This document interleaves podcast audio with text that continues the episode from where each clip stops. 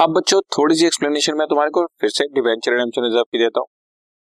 It is a specific reserve created by a company for the purpose of redemption of debenture this is amount set aside out of the amount available for payment as dividend जो profit में से हम dividend बांधते हैं, उसी profit को हम लोग डिविडेंड में बांधकर प्रॉफिट में से निकालकर डीआरआर में ट्रांसफ़र कर section 71 four of the companies read along with Rule 18.7 of the company's share and capital debenture rules 2014 provides amount to be set aside as debenture redemption reserve. Number one.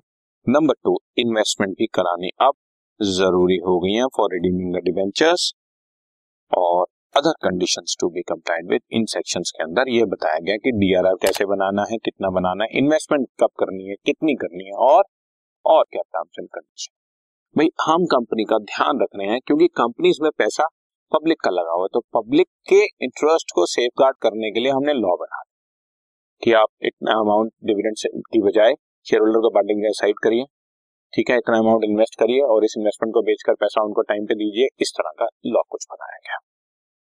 The company redeeming the debenture is required to transfer out profit available for dividend to DRR at least 25 percent of the total face value of the debenture जैसे मैं तीन class के मेरे पास debenture है, एक nine percent एक ten percent eleven percent अभी मैं नाइन परसेंट रिडीम कर रहा हूँ और वो नाइन परसेंट है एक करोड़ के। तो एक करोड़ का ट्वेंटी फाइव परसेंट पच्चीस लाख मुझे डीआरआर बनाना ज़रूरी। जिस दिन रिडेम्पशन शुरू होगी, उससे पहले पहले पच्चीस लाख का मेरे पास डीआरआर बन जाना चाहिए। हाँ ये एक और टेक्निकल बात है। प्रैक्टिकल क्वेश्चन करते हुए तुम्हारे को इसका यूज़ तो नहीं आएगा बट तुम्हारे को थियोरेटिकली पता होना चाहिए। डीआरआर सिर्फ़ नॉन कन्वर्टेबल डिवेंचर्स के लिए बनाया गया बच्चों डिवेंचर्स दो तरह के होते हैं convertible and non convertible convertible मतलब जिसको फ्यूचर में डिवेंचर्स के बदले में कन्वर्ट करके प्रेफरेंशियल या इक्विटी शेयर्स में कन्वर्ट किया जा सकता है। नॉन कन्वर्टेबल जिसको कन्वर्ट नहीं किया जा सकता, इसको ड्यू डेट पे पैसा ही मिलेगा ठीक? और on non convertible part of debentures debentures issued are partly convertible या दूसरे टाइप के ऐसे डिवेंचर्स होते हैं जो पार्टली कन्वर्टेबल है। अब लेट अज्यूम हमने एक करोड़ के डिवेंचर इश्यू किए थे। उस एक करोड़ का सिक्सटी परसेंट कन्वर्टेबल था। तो बाकी फोर्टी परसेंट नॉन कन्वर्टेबल था तो उस फोर्टी लाख रुपीज़ का एक करोड़ का फोर्टी परसेंट चालीस लाख। उस चालीस लाख का ट्वेंटी फाइव परसेंट मिनिमम मुझे दस लाख रुपए का डीआरआर बनाना पड़ेगा। सो नॉन कन्वर्टेबल डिवेंचर्स के लिए या कन्वर्टेबल डिबेंचर्स के नॉन कन्वर्टेबल पार्ट के लिए ही डीआरआर क्रिएट करना है और जितनी फेस वैल्यू उसकी। उसका 25 परसेंट मिनिमम 25 परसेंट आप 25 परसेंट की बजाय 30 40 50 60 70 80 100 जो मर्ज़ी कर ले, हमारी रिक्वायरमेंट मिनिमम 25 परसेंट ठीक? राइट हाँ ये मैंने पहले ही बता दिया था तुम्हारे को कि चाहे तो डीआरआर में लमसम में कर दें या धीरे धीरे करते रहें। It should be ensured that adequate amount is credited to DRR before redemption begins. Redemption शुरू होने से पहले डीआरआर बन जाना चाहिए और जब सारे डिवेंचर्स रिडीम हो जाते हैं तो डीआरआर को ट्रांसफ़र कर देते हैं, वापस जनरल रिज़र्व में जब सारे डिवेंचर रिडीम हो जाते हैं all debentures gone from the balance sheet तो तुमने उसके लिए जो डीआरआर बनाया था, अब वो डीआरआर का भी कोई रोल नहीं है। जब डिवेंचर नहीं है तो डीआरआर क्या मतलब हुआ?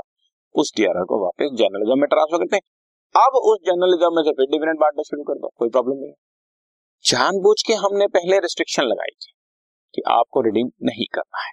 इसमें से आपको धीरे धीरे प्रॉफिट आप उधर से डिविडेंड भी बांटते रहोगे आउटफ्लो होता रहेगा, इधर से डिवेंचर्स की भी पेमेंट करते रहोगे कंपनी तो डूब जाएगी। इतना पैसा लाओगे कहाँ से? आप समझ रहे हो ना? बिज़नेस करने के लिए पैसा चाहिए या बस बांटने के लिए चाहिए? आप समझ रहे हैं ना? तो इस वजह से। अब कुछ ऐसी कंपनीज़ जिनको डीआरआर क्रिएट करने की ज़रूरत नहीं है। जिनको डीआरआर क्रिएट करने की ज़रूरत नहीं है। All India financial institution regulated by the RBI जो भी ऑलमोस्ट आप समझिए A I F I all Indian financial institution जो आरबीआई रेगुलेट करता है। अदर फाइनेंशियल इंस्टीट्यूशन अगेन जो आरबीआई रेगुलेट करता है, सारी बैंकिंग कंपनीज़ यानी कि आपके सामने सारे बैंक्स और एनएचपी यानी कि नेशनल हाउसिंग इन सबको एग्जेम्पन दी गई है, इनको कोई डीआरआर बनाने की ज़रूरत नहीं है। जितने डिवेंचर इश्यू करते हैं, वो ये सीधा सीधा रिडीम कर सकते हैं। डीआरआर बनाए, अच्छी बात है, कोई प्रॉब्लम नहीं पर हमारी लॉ की रिक्वायरमेंट नहीं है कि आपको कुछ बनाना है। ठीक है? सो डीआरआर क्या है? और किसको एग्जामेशन है? वो मैंने आपको एक्सप्लेन कर दिया। Okay this podcast is brought you by Hubhopper Shiksha Abhiyan अगर आपको ये पॉडकास्ट पसंद आया तो प्लीज़ लाइक शेयर और सब्सक्राइब करें। और वीडियो क्लासेस के लिए शिक्षा अभियान के यूट्यूब चैनल पर जाएँ।